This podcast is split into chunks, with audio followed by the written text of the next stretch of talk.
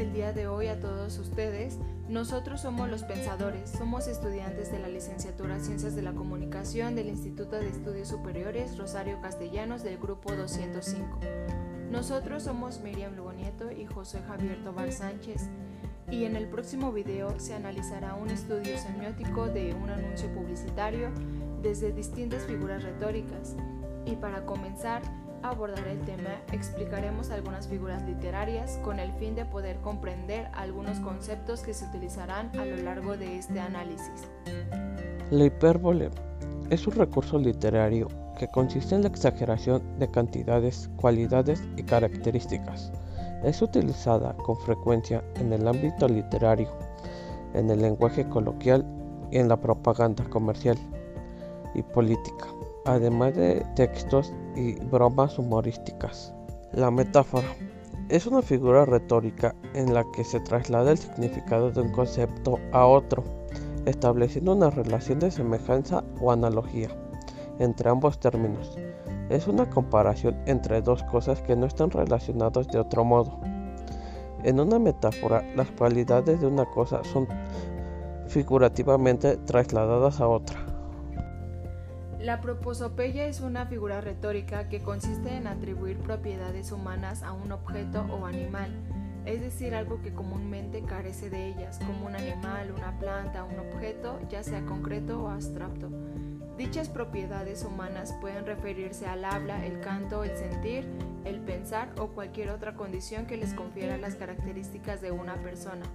Ahora que sabemos sobre estas literarias, Imaginen cuánto más felices seríamos, cuánta más libertad tendríamos para ser nosotros y nosotras mismas si no tuviéramos el peso de las expectativas de género.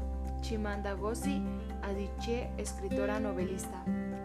Ahora se analizará un anuncio publicitario elaborado por la cervecería Moctezuma, el cual es un claro ejemplo de cómo en los medios de comunicación convencionales aún existe contenido de baja calidad ya que denigra y se genera violencia de género y estereotipos machistas.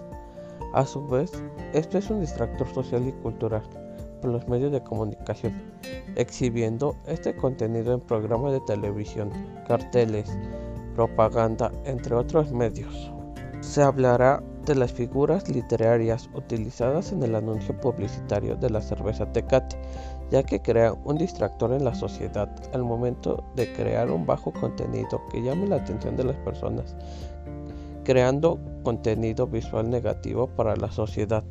Se hace alusión la figura retórica de la prosopopeya debido en el momento en el que a la cerveza se le atribuyen cualidades de una mujer esto quiere decir que a ese objeto se le da una cualidad de un ser humano y se le compara con la perfección en el momento en el que interpreta que el hombre puede escoger lo que sea de su elección. Esto crea machismo, roles, estereotipos y violencia de género.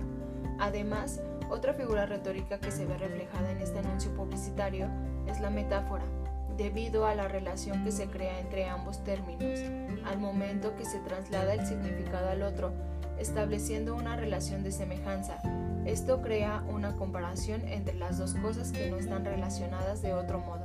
Es decir, es una metáfora visual al mostrar que por ser hombre puede escoger las diferentes clases de cerveza de la marca, al igual que hace la comparación que por ser hombre puede escoger a cualquier mujer de su elección. Y a su vez, se utiliza la figura retórica del hipérbole, ya que se convierte al momento de utilizar la exageración en este anuncio publicitario.